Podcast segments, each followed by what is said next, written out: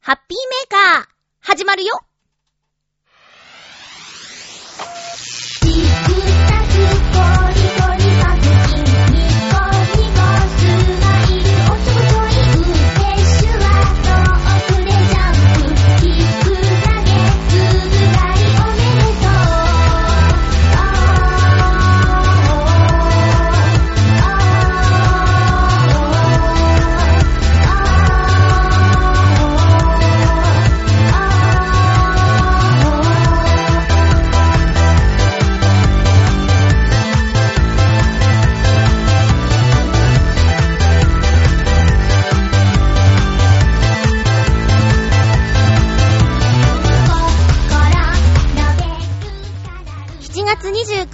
まゆっちょのハッピーメーカー。この番組は、ハッピーな時間を一緒に過ごしましょうというコンセプトのもと、ちょあへよ .com のサポートでお届けしております。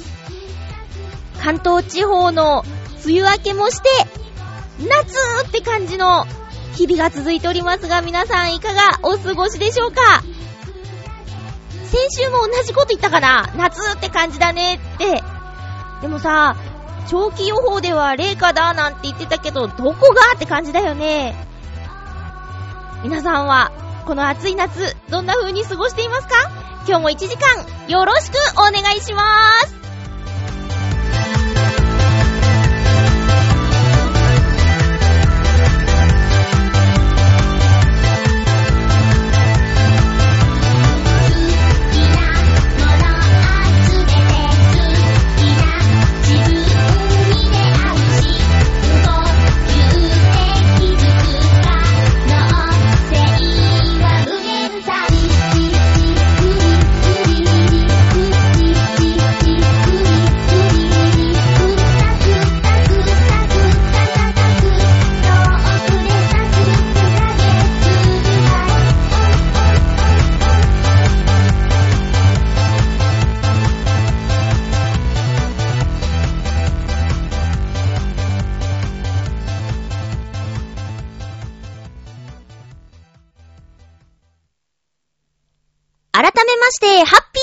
ゆちょこと、あませまゆです。いやー、あのね 実は、なんかいろいろあってね、えー、収録が結局、月曜日の朝になってしまいました。なんだかね、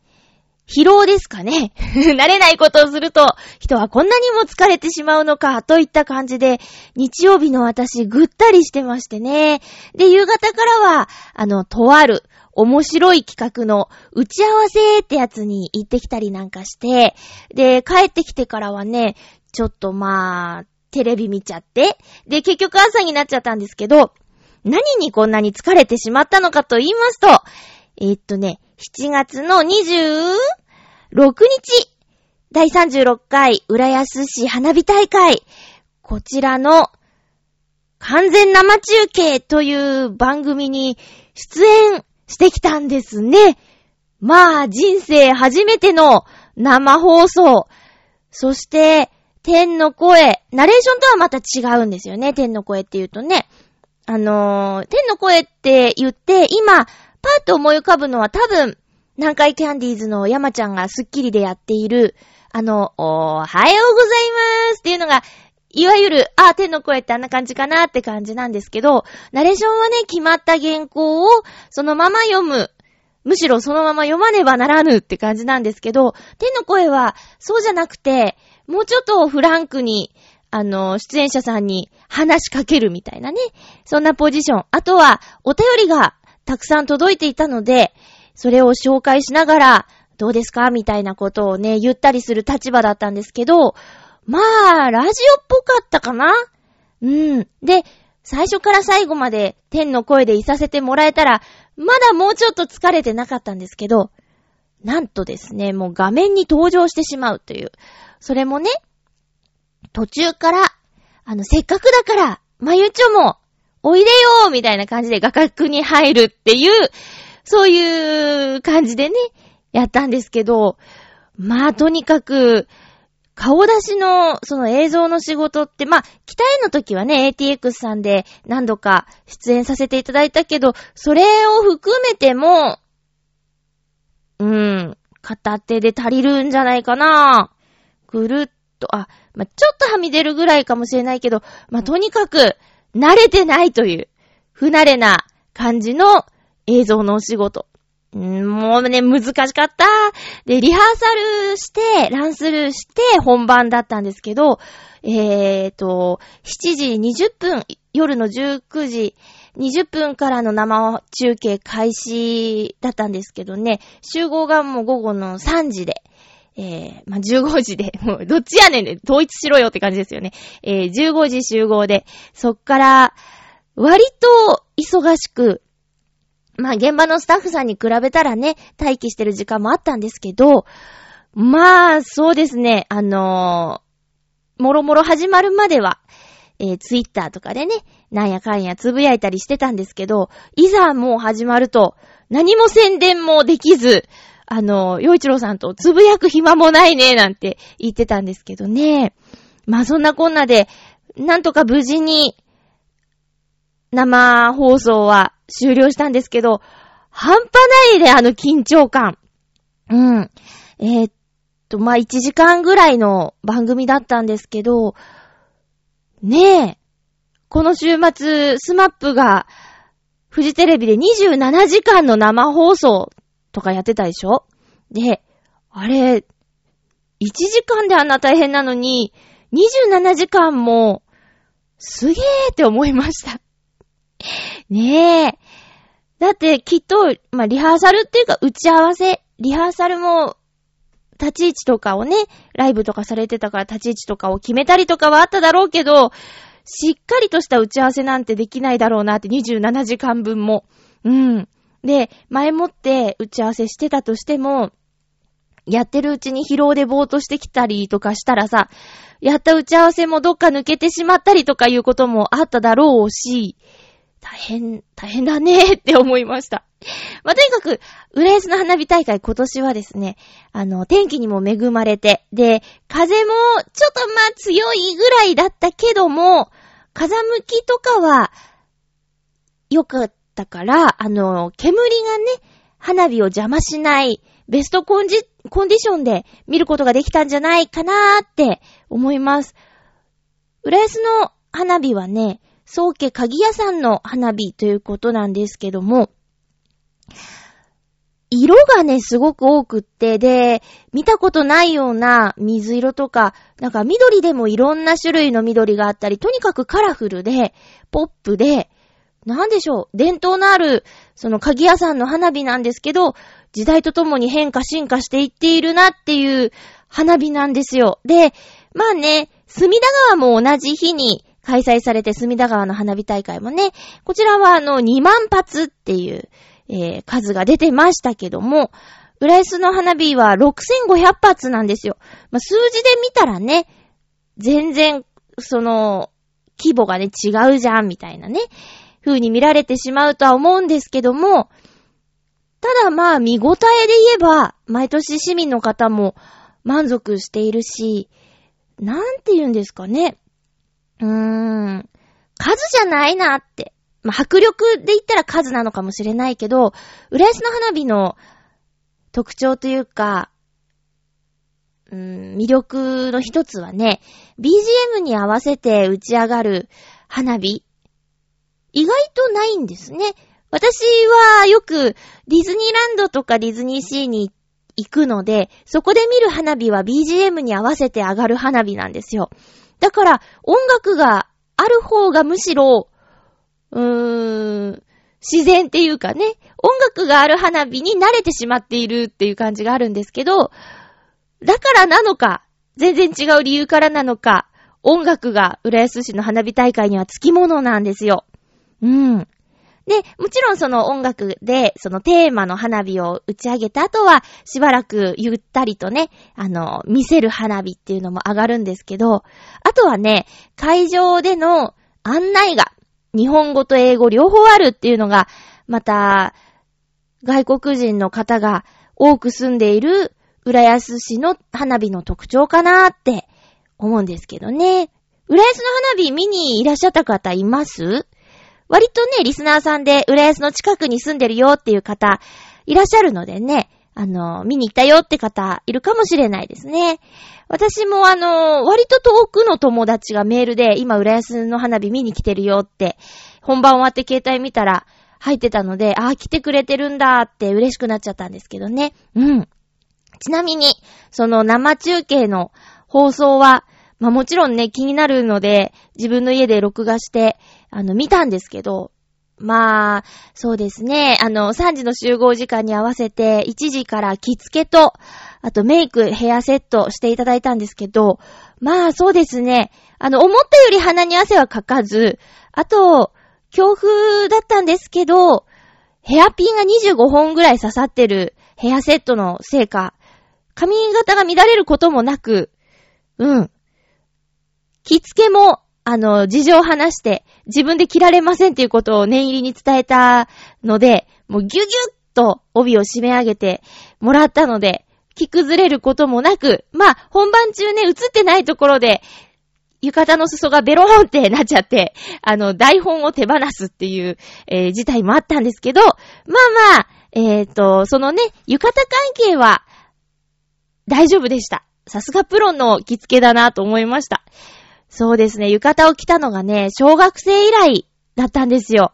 でも、絶対無理、絶対似合わないって思ってたんですけど、まあ、なんていうか、あの、着てみるとね、背筋が自然とピンと伸びるとか、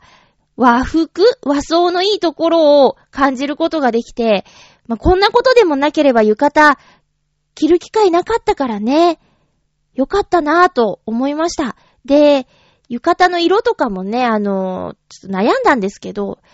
先週言ったかな？最終的には白地に紫の桜の柄？うん。で、決めたんですけどね。あの、白地にしたのは、ふと、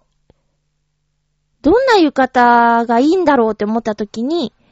パパッと頭に出てきた映像がその CM とかだったんですけどね。まあ、カルピスウォーターの脳年レナちゃんも白地に青い模様とか、まあ、東京メトロの CM とかでも白地の浴衣を着ている人が出てきたので、それかなぁと思って。そしたら、共演者の、あの、藤田由美子さん、由美ちゃんも白地の浴衣でね、あのー、まあ、色は被ったけど、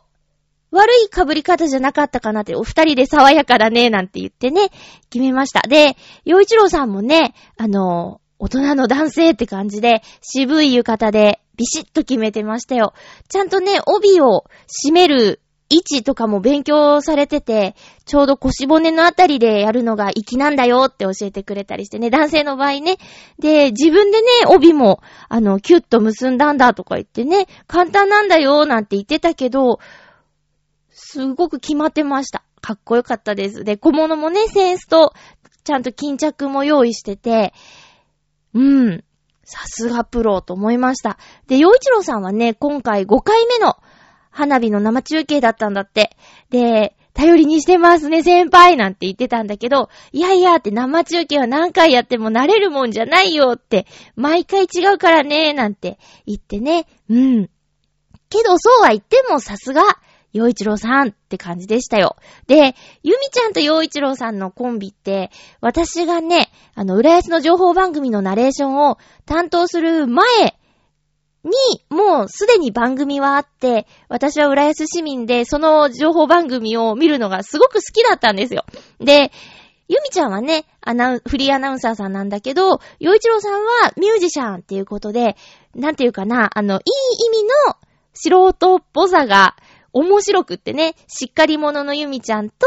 あの、天然ボケの洋一郎さんっていうコンビがね、見ててすごく良くて、で、洋一郎さんのあの人柄がね、いい人柄が画面から見ててね、感じられたので、ファンになって、で、えー、路上ライブを、洋一郎さんの路上ライブを聞きに行って、そこでお声掛けして、ラジオやってるんですけど、ゲストに出てくれませんか？っていうやりとりで来てくれて、で、まあ、ね、仲良くなって、で、多分、あの番組のナレーターに推薦してくれたのは洋一郎さんなんじゃないかなーって勝手に思ってるんですけどね。そんな出会い、そんな私の今の声の仕事のきっかけをくれたホームタウン浦安という番組の、えー、MC が二人集まって、で、さらにそこでナレーションしてた私も参加させていただいてっていう、私にとってはもう本当に夢のような番組だったんですよね。で、帰りにね、そのキャスティングしてくださった方が送ってくれたんですけど、あの今回私、ね、あの、呼んでいただいて本当ありがとうございましたって言ったら、まあ、天の声っていうのはね、まずパッと思い浮かんだんだよって言って、で、せっかく来てくれるなら出てもらわないとね、はははなんて言ってて、いや、そこは別にいらなかったんだけどね、やっぱりやってみてね、あの、映像のお仕事の方は本当に大変だと思いました。もうコンディション整えるのはもちろんなんですけど、やっぱりね、映像に出るから見た目の準備、その浴衣を着るだとか。だって今回私多分、天の声ですよって言われたら、私服で行ってたもん。浴衣着て行ってなかったもんね。うん。いやー、だからまあメイクとか、髪型もそうですけど、ビシッとしてたね。ただね、ゆみちゃんはね、自分で着付けしてました。あの浴衣を現場に持ってきてて、で、楽屋でね、シャシャッと、うん、着ててかっこいいなって。いや、だから自分でね、着れた方がもちろんいいんですけど、私不器用だからな。で、いつだったかね、これ旅館なんですよ。旅館ってさ、浴衣着る、じゃないですか。置いてあって。で、それをね、あの、みんなで着るときにね、どっちが前だか後ろだかっていうさ、この、布、一枚の布だから、こう、体の正面でね、前見頃、後ろ見頃みたいなやつをこう合わせて着るんですけど、それが、逆になっちゃうと死に装束だとかってね、よく言いません？聞いたことありませんか？で、それでね、あの、みんなでね、こうだよね？って言ってきたやり方が、みんな間違えてて。まあ、話し合ってそうしたんだからみんなで間違えるんですけど、おかみさんに怒られるっていうね。恥ずかしいですよって言われて。女4人、しょぼんみたいな。そんなこともあったんで、まあ、ゆみちゃんがその日はいたからね、聞けばよかったんでしょうけど、まあ、とにかく、安全策で着付けをお願いしたって感じなんですけどね。気合入ってるね、なんて突っ込まれて。気合入ってるっていうか、もうそうするしかなかったんですよっていうやりとりもしましたけどね。うん。放送中も、その、以前のね、ホームタウン浦安での、ゆみちゃんと洋一郎くんの、あの、ゆみちゃんと洋一郎くんっていう二人のコンビの、あの、味が出てて、私としてはもう隣で見てて、本当に楽しかったです。難しいね。カメラがあって、2台正面にあるんですよ。で、常に、その、3人ないし2人の絵を撮ってるカメラと、あと、一人でコメント言うときに、抜きのカメラっていう2台あるんですけど、で、そのカメラの下にモニターがドーンって置いてあって、今こんな風に放送されてますよっていうのがね、見られるようになってるんですけど、あの、自分の姿がですね、そのカメラの下のモニターに映るんですよ。で、視線はカメラに置かなきゃいけないのに、つい、は、映ってるっっていうね、これ素人なんですけど、映、映ってるって言って目線が下に行っちゃうっていうね、そういうオンエアを見て、うわうわ、私すごいモニター見ちゃってるって思いました。で、あとね、もう、ナレーションするときには、原稿と私とマイクと、まあ、映像がね、あれば映像っていう、あの、組み合わせなんですけど、だから、原稿は、割と自由な位置で持って喋れるんですけど、映像となるとね、原稿で顔隠したらいけないとか、まあ、なるべくその原稿の、うん、存在を隠した方がかっこいいのかなっていう感じで、膝に置いたりして喋ってると、まあ、目線がなかなかカメラに行かなくて、カメラマンさんが、こっちこっちってこう手を振ってるんですよね。こっち見てみたいな。でも原稿も見なきゃとかで、いや、ほんとね、映像の仕事大変だったよ。まあ、とにかく、あの、会場となったアートグレイスウェディングコースト。こちらは、シンウラヤスの海の近くにある結婚式場なんですけど、ここがね、また本当にすごくって。で、この7月26日土曜日っていうのが、大安でね、結婚式も夜遅くまでずーっとされてて。で、まあ、スタッフさんたちもね、忙しくされてる中、私たちを見て、あーって、花火の中継の人だって思ってくださったのかな。で、お疲れ様ですとか、あの、ちょっと立ち止まって会釈をしてくださるとか、アートグレイスのね、スタッフの皆さんは、本当に、丁寧で、あの、もちろん披露宴をされてる方々にも親切丁寧なんですけど、外部の私たちにも、すごく親しみやすい挨拶をしてくださって、いいところだなーって思いました。なので、これから結婚式を挙げる皆さんは、アートグレイスウェディングコーストをぜひ利用してくださいね。海が見える、海と空と見える結婚式場。で、チャペルもあって、綺麗な結婚式場があって、披露宴会場、あと、プロフェッショナルが揃ってるんでね、メイクとか着付けとかもそれこそドレスを着付けるだとか和装とかだって、何でもござれって感じですよ。でね、あの、控え室が、あの、新郎新婦の控え室の近くの部屋だったんですけど、ちょっとね、えー、披露宴会場、ドアが開くたびに、披露宴会場の拍手とか音楽とか聞こえてきて、あと司会者さんの声も聞こえてきて、私ね、以前ウェディングの司会をやってたので、なんかね、懐かしいなとか、またやりたいなっていう気分になったりしましたよ。花火大会はね、まだまだこれからいろんなところでされると思うので、ぜひあの音と迫力を生で一度見に行ってみてはいかがでしょうか皆さんのお近くの花火大会にぜひ行ってみてくださいね。ということで、えっ、ー、と、ふつおたご紹介しようかな。ハッピーネームコージーアットワークさんありがとうございます。まゆちょうハッピー、ハッピー？感知おめでとうございます。ありがとうございます。この際、自転車乗って写真撮ってきたらどうですか？時間は使わないと逃げていきますよ。せっかくの大人の夏休み、ちゃんと自分で課題を作って楽しんでくださいね。では、ということで、ありがとうございます。そうですね、最近、やっと、やっとですね、あの、メンタル的にも、動こうっていう気分になって、やっと、ぐうたらしないで過ごしています。はい。でね、自転車なんですけどね、うち自転車、2年、1年半ぐらい前に引っ越した時に、から、えっと、自転車使わないくなっちゃって、で、前住んでたところから自転車は持ってきてるんですけど、あの、ボロボロでね、スポークとかがいつの間にかピンピン取れちゃってて、あれ、日差しのせいなのかな？なんかどんどん傷んじゃって、今乗れる状態じゃないんですよね。で、新車を購入するか、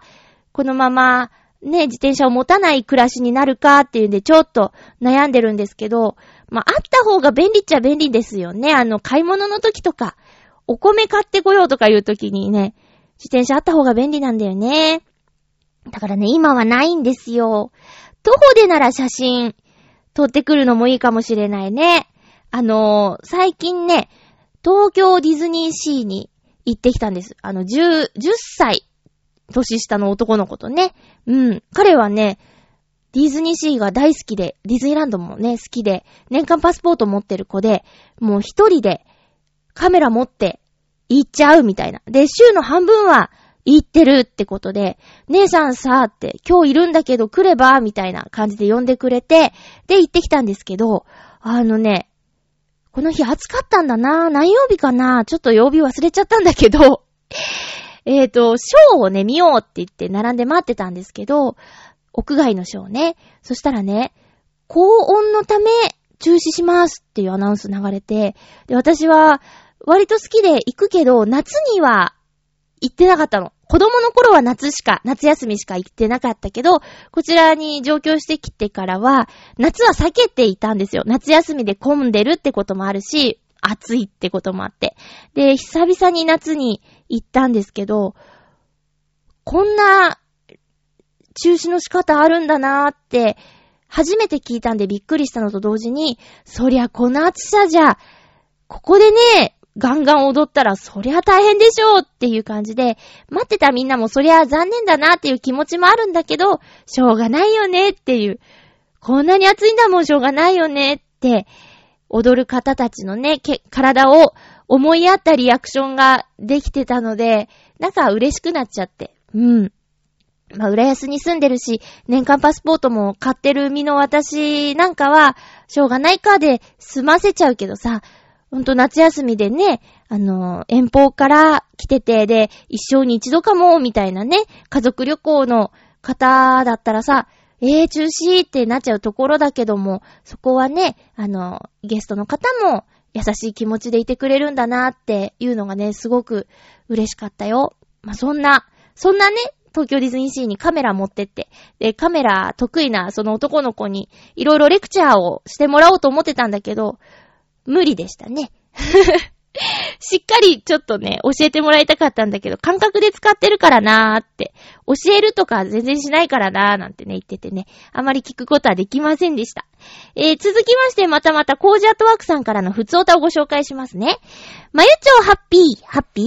外猫の避妊手術には反対する人も多いのですが、子孫を作ることができるメス猫1匹を放置した場合、計算上わずか1年後には猫が79匹にまで増えることになります。もちろん実際には計算通りにはなりませんが、それでもボランティアの方と検証してみたところ、1年で20匹以上に増えてしまうことがあるのは確かなようです。これは地域が支えることができる数をはるかに超えています。そんなに増えてないよと思われるかもしれませんが、それは食べるものや生きる場所がなくて死んでしまったり、殺処分されてしまったりすることが大きな原因です。こうした事情があるため、私個人は一つの地域の許容限度を超えないために、外猫の避妊手術は必要、やむを得ない処置だと思っています。人間の都合で手術をするわけですから、できる限り安心して生きていけるようにしてあげる責任が生じると思っています。私の場合、飼い主が放棄してしまったため、私が関わって手術をした外猫たちの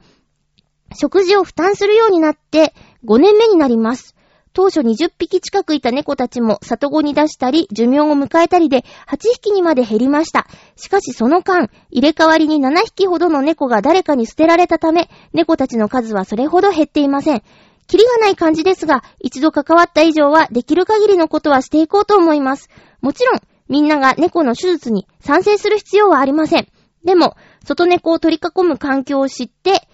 取り囲む現状を知って、何らかの意見は持ってほしいと思います。では、ということでありがとうございます。こういう事情は全然知らなくて、今回お便りいただいて初めて知ったんですけど、そうなんですか。うーん。全、そう、ほんと、知らないところで支えている方々がいらっしゃるんですね。コージアットワークさんはコージアットワークさんの地域の猫のお世話をしているっていう。うん。いや、もう、なんでしょう。その、うーん、外猫さんたちへの餌については、以前使っていた浦安市の駐輪場にね、無責任な餌をあげるのはやめましょう、みたいな、あの、割とこう、つ力強い字で、ダメ絶対みたいな感じの看板のイメージぐらいしかなくて、うーん、だから、決まった方が、決まった数の猫をお世話しているっていうことはね、ほんと正直なところ知らなかったです。うん。じゃあ、コージアトワークさんが撮影している猫さんの中には、そのコージアトワークさんのお世話をしている猫さんもいらっしゃるってことですか？うん。もちろんね、あの、どこか遠くまで出かけて出会った猫さんを撮影しているっていう場合もあると思うんですけど、ちょっと気をつけて見てみたらよく登場する猫ちゃんはそういうことなのかもしれないですね。教えていただいてありがとうございました。知らなかった方も多いんじゃないでしょうか。ね今私が喋ってるのは千葉県の浦安市ですけど、皆さんが住んでいる町にもそういったお世話をしている方がいるかもしれませんね。うん。なので、まあ、言えるのは、飼ってる猫を捨ててはいけませんよってことですよね。まあ、いろんな事情あるかもしれませんが、だから、飼うときに、しっかりいろいろ考えて、最後まで一緒に過ごすんだっていう強い気持ちがないと、軽はずみな気持ちでは、ペット、まあ、猫さんに限らず、ペットを飼ってはいけないよっていうことですよね。うん。自分がね、こう、捨てられるとか考えてみたらもうほんと悲しいですよ。それはね、うん。コージアトワークさんありがとうございました。まだまだ知らないことをたくさんあるなーって思いました。では、えー、っと、今日はね、あ、もう一つ、普通オタをご紹介しようかな。ハッピーネーム、きよきよさんありがとうございます。まゆちょさん、ハッピー、ハッピー足の骨折の完治、おめでとうございます。ありがとうございます。健康第一で行きましょう。はい。そうですね。おめでたい話がもう一つあります。はい。本日配信日7月29日は、りょうさんのバースデイブです。おーバースデイブ。ってことは、7月30日が誕生日なのかなりょうさん、おめでとうございまーす。りょうさん1日早いけど、お誕生日おめでとうございます。りょうさんは、ハッピーメーカーへのメールがやはり届きにくいとのこと、原因は何なのでしょうかメールがいい感じに届くようお祈りしています。ではまた、ということでね。いや、以前ほら、届いてないですっていうメールの後、その後届いてるからさ、ちょっとごめんなさい。これは私にはどうすることもできないですね、ちょっとね。あの、こうやってね、キヨキヨさんのメール届いてるわけだし、コージアトワークさんのも届いてるし、ね他の方、あ、どうなの？うーん、りょうさん以外にも届いてない方いらっしゃるのかな？ちょっと、あの、まあ、フリーメールアドレスの Gmail さん使わせていただいてるので、ちょっと、その、な、どう、届いてる方と届いてない方が何が違うのかっていうのがね、ごめんなさい、ちょっとわからないんですが、うーん、ちょ、りょうさん聞いてますか？送ってくださってるのに届いてないなんて悲しいですよね。ちょっとね、対応、正直、やり方が、対応の仕方がちょっとわからなくって、申し訳ないんですけど、うーん、以前届いたアドレス使って送るとか、以前ね、届いたことあるっていうのがね、また不思議ですよね。届いたり届かなかったりっていうのが不思議だなーってちょっと思っちゃうんですけど、本当に、あの送ってくださってるのにっていうところでは申し訳ないなと思ってます。え誕生日を機にね、また届くようになったらいいなーって。なのでもう、ね、届かないならメール作るのやだみたいに思っちゃったら思っちゃったでしょうがないんですけどね。またそれでも送ってみようかなって思ってくださったら、どうかまた挑戦してみてください。えー、と、りょうさん、お誕生日おめでとうございます。きゅうきゅうさんお便りありがとうございました。なんかすごいね、あの、愛されてるね、りょうさんね。番組を使ってお誕生日のメッセージを送ろうとかね。うん。えー、っと、もう一通、普通歌ご紹介しちゃおうかな。ハッピーネーム、たけのこさんです。ありがとうございます。まゆちょハッピー、ハッピー足の感知おめでとうございます。ありがとうございます。先週の放送で、病院通院の必要がなくなって行くところがなくなったとおっしゃっていましたが、せっかくなので足が使えるところ、足湯とかに出かけてみてはいかがでしょうか？うん。そして、きよきよさんアドバイスありがとうございます。先週初めてバイク乗ってきましたよ。長袖が暑いのと緊張したのとで、バイクを、バイクを降りた後、汗が偉いことになっていました。僕も本番で緊張してしまう性格なので、アドバイスを思い出しつつリラックスして試験に臨めるよう練習頑張りますね。今は特に欲しいバイクがあるわけでもなく、バイクを買う予定もないですが、もし免許が取れたら、やはり北海道に行ってみたいですね。週末しか通えないので、免許取得は長丁場になりそうです。じっくり、事故のないよう練習したいと思います。それでは、ということで、竹の子さん、ありがとうございました。あ、行くところがないっていうのは、あれですよ、あの、決まっていくところがない。ここに行けば、この方に会えるっていう場所がないってことで、それはだから、ねえ、まあ、辞めなきゃいけないことになった職場に行けば、あの、約束してなくても人に会えるとかそういう意味で、病院に行けば、何々先生に会えるとか、あのね、よく同じ時間に会う患者さんともね、どうもなんて言ったりとかしてたので、そういうのがなくなるっていう意味の行くところがなくなるっていうことですよ。まあ、ね、足が治ったから、お出かけは自由にできるようになりました。節約はしなきゃいけないんだけど、えー、人に会ったりだとかね、そういうことは、あのー、いろんなとこに出かけたりは、さっきも言ったディズニーシーに行ったりだとか、そういうことは、あの、最近は、病院に通ってるよりは増えたんですけどね。うん。ただね、なんか気になるんですよね。足のむくみが取れなくて、あ、それいつもでしょって言わないでね、その怪我近辺のね、あの、足の骨折した近辺がね、まあ、先生もおっしゃってたんだけど、むくみやすくはなるからとは言ってたんですけど、まあ、確実に右と左で足のむくみっぷりが違うんですよね。うん。まあ、その、今まで体を動かすお掃除の仕事をしていたのが、2ヶ月丸々やってない分、体のお肉がね、結構ついてきてしまったんで、それも気になってるんですけどね。うん、なんとかしたいなと思ってます。え、教習所の方、バイクの練習、頑張ってくださいね。生身なんでね、そりゃ、半袖半ズボンじゃダメだよね。転んだ時だってもう、守るものがないんだもんね。風を切って走ってれば、長袖長ズボンも気持ちがいいかもしれないけど、教習中はね、そんなビュンビュン飛ばすわけにはいかないからね。そういう装備でやらなきゃいけないんでしょうね。これ、だから夏場の方が免許取るの大変なのかな？そういう服装の意味で言ったらね。緊張と汗でズクズクになっちゃったということで、その後浴びるシャワーは気持ちいいんでしょうね。竹の子さん気をつけて頑張ってくださいね。それでは、えー、っと、コーナーに行きたいと思います。ハッピートーク今回のテーマは、えー、っと、好きな屋台、外せない屋台ということでいただいております。ハッピーネーム、フクロウのキスさん、ありがとうございます。まゆちょさん皆様、ハッピー、ハッピー。今回のテーマ、お祭りなどで外せない屋台について、うーん、ありません。笑い。祭りの雰囲気などは好きなので、近くで音が聞こえると顔を出したりしますが、屋台を利用することはまずありません。あえてこれなら食べたりするということがある、ん？あえてこれならば食べたりすることがあるというのは、かき氷とあんず飴ですね。それでは、ということでありがとうございます。そうか。えー、あんず飴は、私のおばがね、あんず好きで、屋台行ったらね、あんず飴だけ食べんのね。で、私、あんず飴の経験、食べた経験なかったから、どんなもんだろうと思ったら、ねえ、まあ、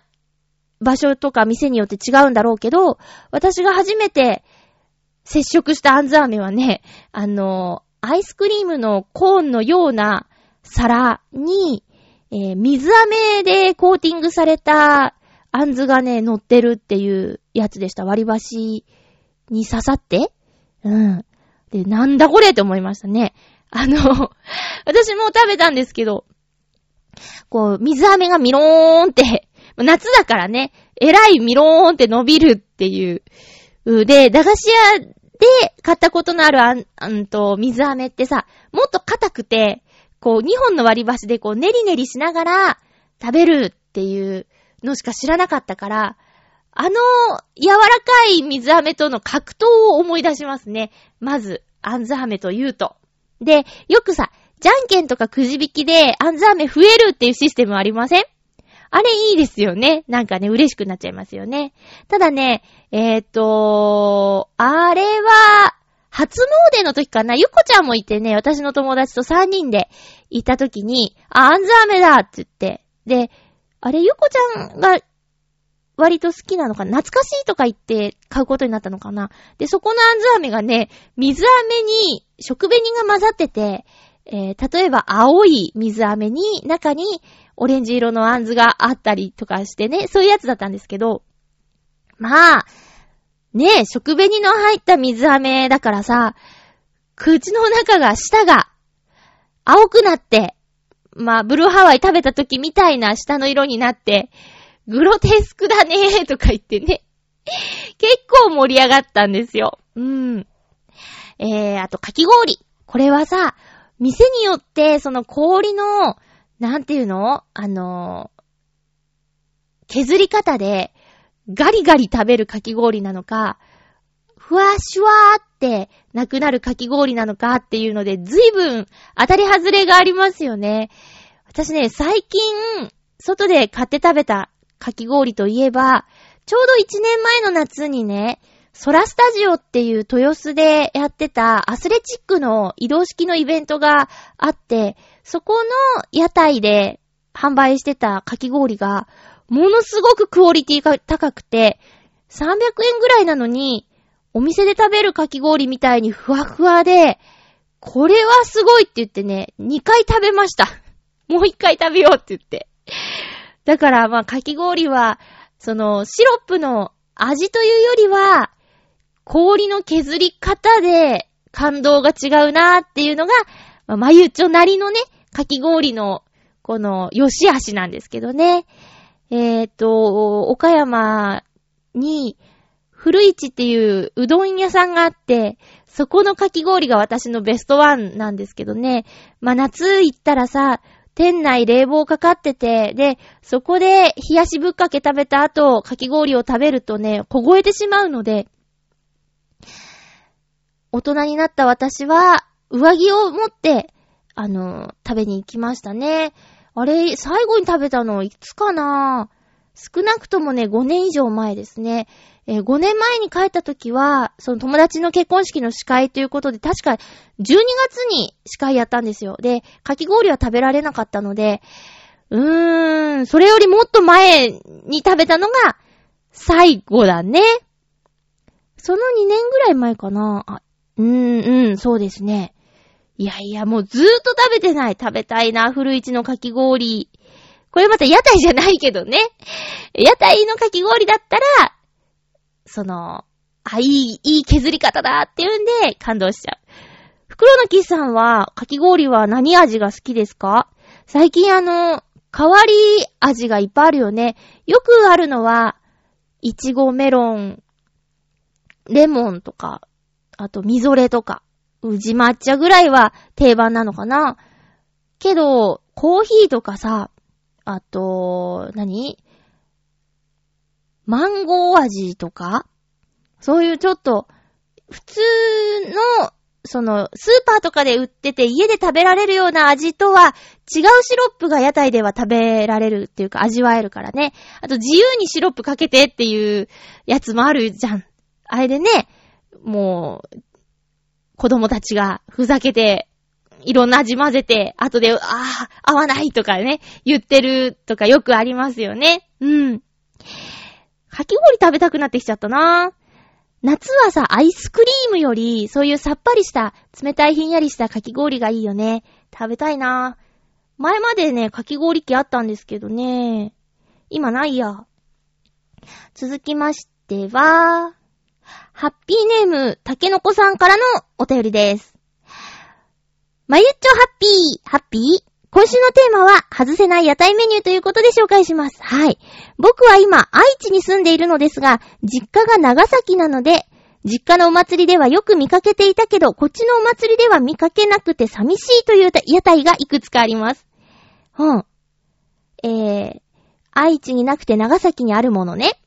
箸巻きもその一つです。お好み焼きを割り箸に巻いたようなものですが、箸で食べるのではなく、割り箸を持ってかぶりつく感じがいかにも屋台メニューって感じで好きですね。あー、箸でつまむと、ちょ、両手は塞がるけど、刺さってればね、片手でいけるもんね。西日本のお祭りにはよく出店されているみたいなので、まゆちもご存知ですかねいやー、あー、覚えてない感じですかね えっと、もう一つ実家のお祭りでよく見かけていたや屋台は、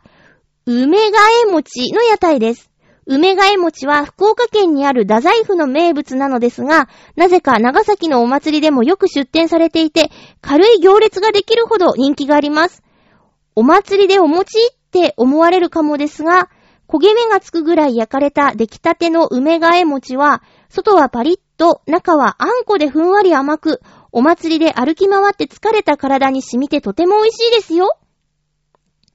二つとも個人的に外せない屋台メニューですので、九州のお祭りに遊びに来られた際は、探してみてくださいね。では、ということで、福岡といえば、ん？福岡といえば、ゆっこちゃん？だよね。梅替え餅、梅は、特に、梅っぽさはないのかな？梅替え餅はね、梅がえ、枝の枝、枝の絵ですね。梅は、あの、お花の梅、梅干しの梅で、うーん、梅の枝に刺さった餅ってことなのかなちょっとこう、梅風味のあんこってわけではないのかないやー、いいですね。お餅好きだし、なんかこういうのいいな地域独特の屋台メニューって、ありますよね。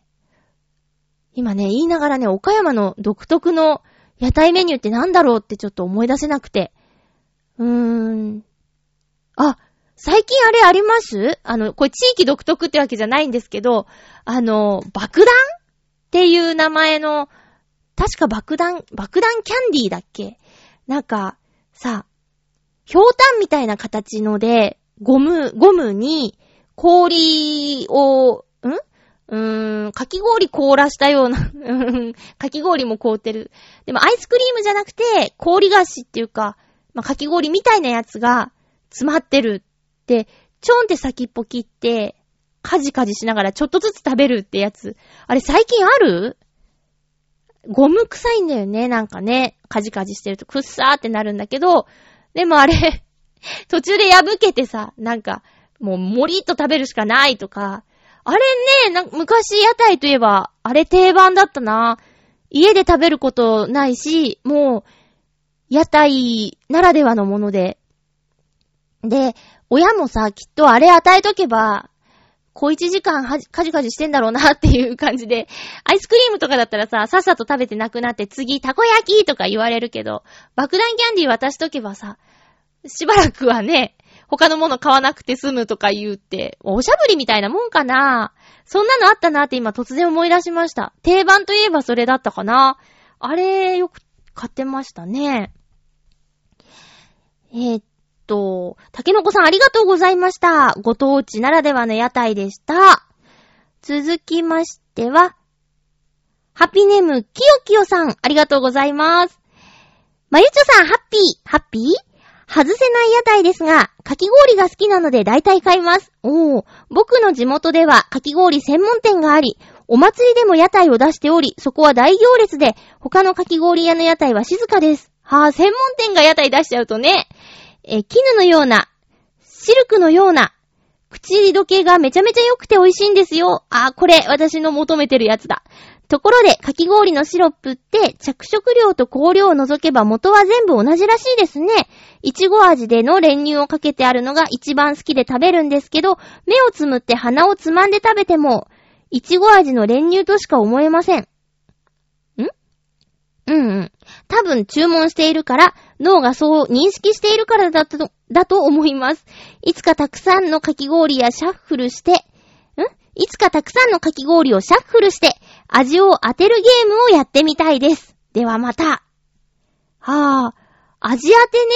それ面白いね。キキシロップ。それは面白いですね。どうなるんだろう。まあ、確かにね、目、目で見て楽しむとかね、そういうのを頼りに味を認識してたりすることもあるだろうからね。あと、ん？花あ、そうそうそう。香りもあるからね。うん、特に練乳かけたら、練乳が一番強くなっちゃうからな。いちごミルクは王様だと思いますよ。レモンミルクとかさ、あとメロンミルクとかはあんまりしない。宇治ミルクとかはいいなと思うけど、そうですね、練乳かけるならイチゴかな。うん。黄金コンビって感じでね。これさ、あのー、専門店のかき氷は確かに美味しいけど、こういう屋台の場で、それやられちゃうと、他のかき氷屋さんがね、商売上がったりだよーってなっちゃいますね。値段は？どうなんだろう。高くても専門店のを買うのかな屋台ってさ、あれ、話し合って同じ値段にしてるんでしょ？だって、50円でも安ければ安い方に行っちゃうよね。お小遣いをさ、握りしめて、子供でお買い物しようと思ったら、なるべく安いもの買って他のものにも使いたいって思うだろうからさ。だからまあ、ね専門店のかき氷だから、だから高めって言っても行列ができるかもしれないけど、うん。値段が一緒だったらほんと困っちゃいますよね。同業他社の方はね。うん。そうか、面白いね。きよきよさん、ありがとうございました。続きましては、お、お、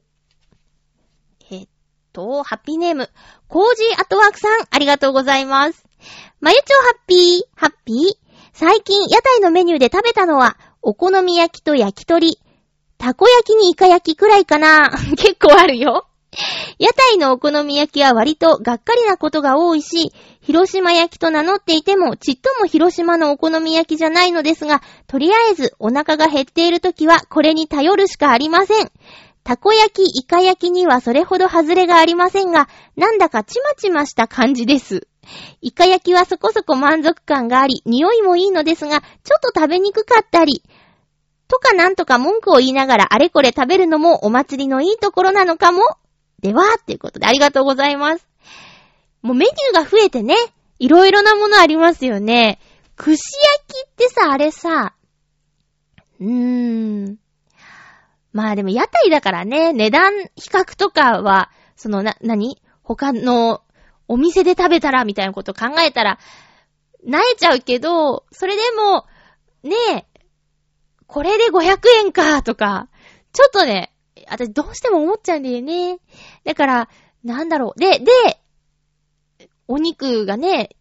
こう、柔らかジューシーってわけでもないじゃん。こう、ワイルドな感じでガシガシ食べるっていう感じでしょう。だからね、屋台で何食べるって、結構、重要だね。で、席があったり、ベンチがあれば、まだ違うけど、もう、歩きながら食べようと思ったら、じゃがバタ好きだけど、ちょっと難しいなとかさ。そしたら今、あのー、さつまいもスティックとか、ああいうの私好きだ、好きでよく食べますよ。ベビーカステラとか、なんか、そうですね、食べやすさ重視かな。こう、ソースが垂れたら大変とかね。まあ、浴衣着てたらもっとそういうことに気をつけちゃうだろうし、食べやすさかな。だからさっき、ね、竹の子さんが教えてくださったその、福岡じゃなくて、なんだ？地元のね、名物の、あのー、箸巻きとか、同じお好み焼きでも食べやすい方がいいなーっていうのは思いました。そういう工夫がされててね、すごくいいなーと思いましたよ。うん。でもそう、お腹がね、空いてたらさ、とりあえず粉物いっちゃうよね。それはね、わかります。うん。粉物最強ですよね。お腹がとりあえず膨れます。あと、ソースの匂いね。あれね、もう鼻をくすぐって、お腹を刺激するんですよね。だから、えー、お好み焼き、焼きそば、たこ焼き。これね、三大粉もんソースものっていうか、あ、お好み焼きは、あ、違う違う違う。焼きそばは粉もんではないけど、元を正せば粉もんって言ってもいいの。麺を作るのにね、粉使うからなんてね。そんなヘリクツは置いといて。まあ、そうですね。あの、浦安のね、その26日の花火大会も、まあ、私たちはね、屋台があったかどうかすらわからないところにいたんですけど、賑わったんじゃないかなーって浦安の街の特徴で言えば、そういったね、花火の日はちょっとわからないですけど、イベントの時には、ホテルがね、屋台を出したりするんですよ。だから、例えばローストビーフ丼とかは、外せないって言ってる人、いますね。面白いでしょ？でね、フォーとか出るんだよ。あの、お米でできた麺、フォーね、ベトナム料理なんですけどね。そういったものも、あの、よく見ます。カフェテラスイン境川っていうね、境川っていう川沿いでのイベントあるんですけど、春と秋に。その時にね、大体ホテルが、もうほとんどのホテルが出店してて、そういったちょっと贅沢で、で、屋台価格に設定されてるっていうのをね、楽しみにしている人がいっぱいいるんですよ。外せない屋台というテーマで、今回、ハッピートークをお送りしました。皆さん、お便りありがとうございました。あっという間ですね。もう時間があまりないんですけど、あの、この間お友達の、まあ私の一番の親友の誕生日でね、あのー、その方は映画が好きなので、映画に一緒に行ったんですけど、ゴジラ見てきました。ゴジラ。皆さんゴジラって、ねえ、だいぶ昔から白黒からずっとありますけど、見たことありますか？私あのー、全く初めてでゴジラが。で、ゴジラとは何と、なんぞやっていうのも全然わからない状態で見に行ったんですけど、そのわからないでいいんだよってね、その一緒にいた子は、ゴジラずっと見てるみたいで、で、わからなくていいんだよって、それでいいんだよって言ってて、あ、そういうもんなんだっていう感じでね、まあ、とにかくあの、大きな、あの、恐竜みたいなやつが、怪獣が、ギャースギャースって言って戦ってたなーっていうね。うん。あとはまあ、だから、日本、日本じゃない。人間の、その、傲慢さで、えー、自然がどう、ね、どんどん破壊されて、それの、あの、しっぺ返しだよとかいういろいろ深いテーマはあるんですけどね、原発が出てきたりだとかね、そういうのはあるんですけど、まあ、とにかく、ゴジラは、いいものなの悪いものなのっていうところでは、わからなくていいんだよっていう話でした。あとはね、あの、公開初日の金曜日に行ってきたんですけど、その次の日の土曜日の王様のブランチで、えー、っと、ゴジラの主人公が、あの、キックアスの主人公と同じ人だっていう話をリリコさんがしてて、全然気づかなかったって、ショックでした。あんなにキックアス好き好きって言って見てたのに、いや、それぐらいもう全くの別人で、さすが俳優さんっていう感じだったんですけどね。あのー、今回もハリウッドのゴジラなんですけど、渡辺健さんがね、出てって、で、監督からは、ゴジラの発音をガジーラって言ってくれって言われてたけども、ケンさんは、いや、日本はゴジラじゃない、ゴジラだからって言って、最後までそれで、あの、主張したっていうエピソードを先に聞いていたので、ケンさんがゴジラっていうたびに、他の俳優さんたちはゴジラ、ガジラって言ってるけど、ケンさんはゴジラって言ってるっていうところがね、またいいなと思いました。で、今回ね、日本のシーンがたくさん出てくるんですけど、まだなんか日本をね、変な風に、あの、日本のイメージが、やっぱまだちょっと、そうなんだっていうね。あの、日本の風景になると BGM に強引に尺八のメロディーが入ってくるとかね。えー、日本の家屋に日本って書いた、なんかこう、掛け軸みたいなのが出てきたりだとか、そういったおいおいっていうね、日本の風景。あと日本語がね、割と出てくるので、えー、日本語は日本語のままなんだけど、ちょっとなんかもう下手すぎるセリフの言い方みたいなね。うん。おかしいだろうっていう、日本人が喋ってるんですよ。ああ、日系の日本人じゃない方なのかもしれないけど、とにかくそういう突っ込みどころも満載で、あとはもう本当に、日本のゴジラの姿を、に割と忠実なゴジラただでかいっていうのを見に行くのいいんじゃないでしょうか。これはね、映画館の大きなスクリーンで見た方が迫力があっていいと思いますよ。うん。ということで、えー、次回は、次回は、8月、おう、もう8月だよ。8月5日の放送、8月3日に収録する予定です。テーマは、えー、っとね、初中お見舞いを番組宛てに送ってください。あ、メールでいいですよ。初中お見舞いぽい文面でお願いいたします。あのー、まだ大丈夫だよね。初中見舞いの期間だよね。えー、そうですね。番組宛ての初中お見舞いということで、えー、お便りお待ちしております。まあ、本当に、あの、部屋の中にいてもね、30度を超えてしまうような日もたくさんあって、もう最近ではね、節電とか、よりも、あの、我慢しないでエアコン使ってくださいなんてね、テレビで言うぐらいになっちゃいましたよね。うん。だからもうほんと無理しないで、あの、水分、塩分とって、体一番なんでね、倒れてしまわないように気をつけてくださいね。もしかしたら外にいた方が、いろいろ涼しかったりするかもしれないね。風に当たればね。ということで、お相手はまゆちょこと、あませまゆでした。また来週、ハッピーな時間を一緒に過ごしましょう哈比。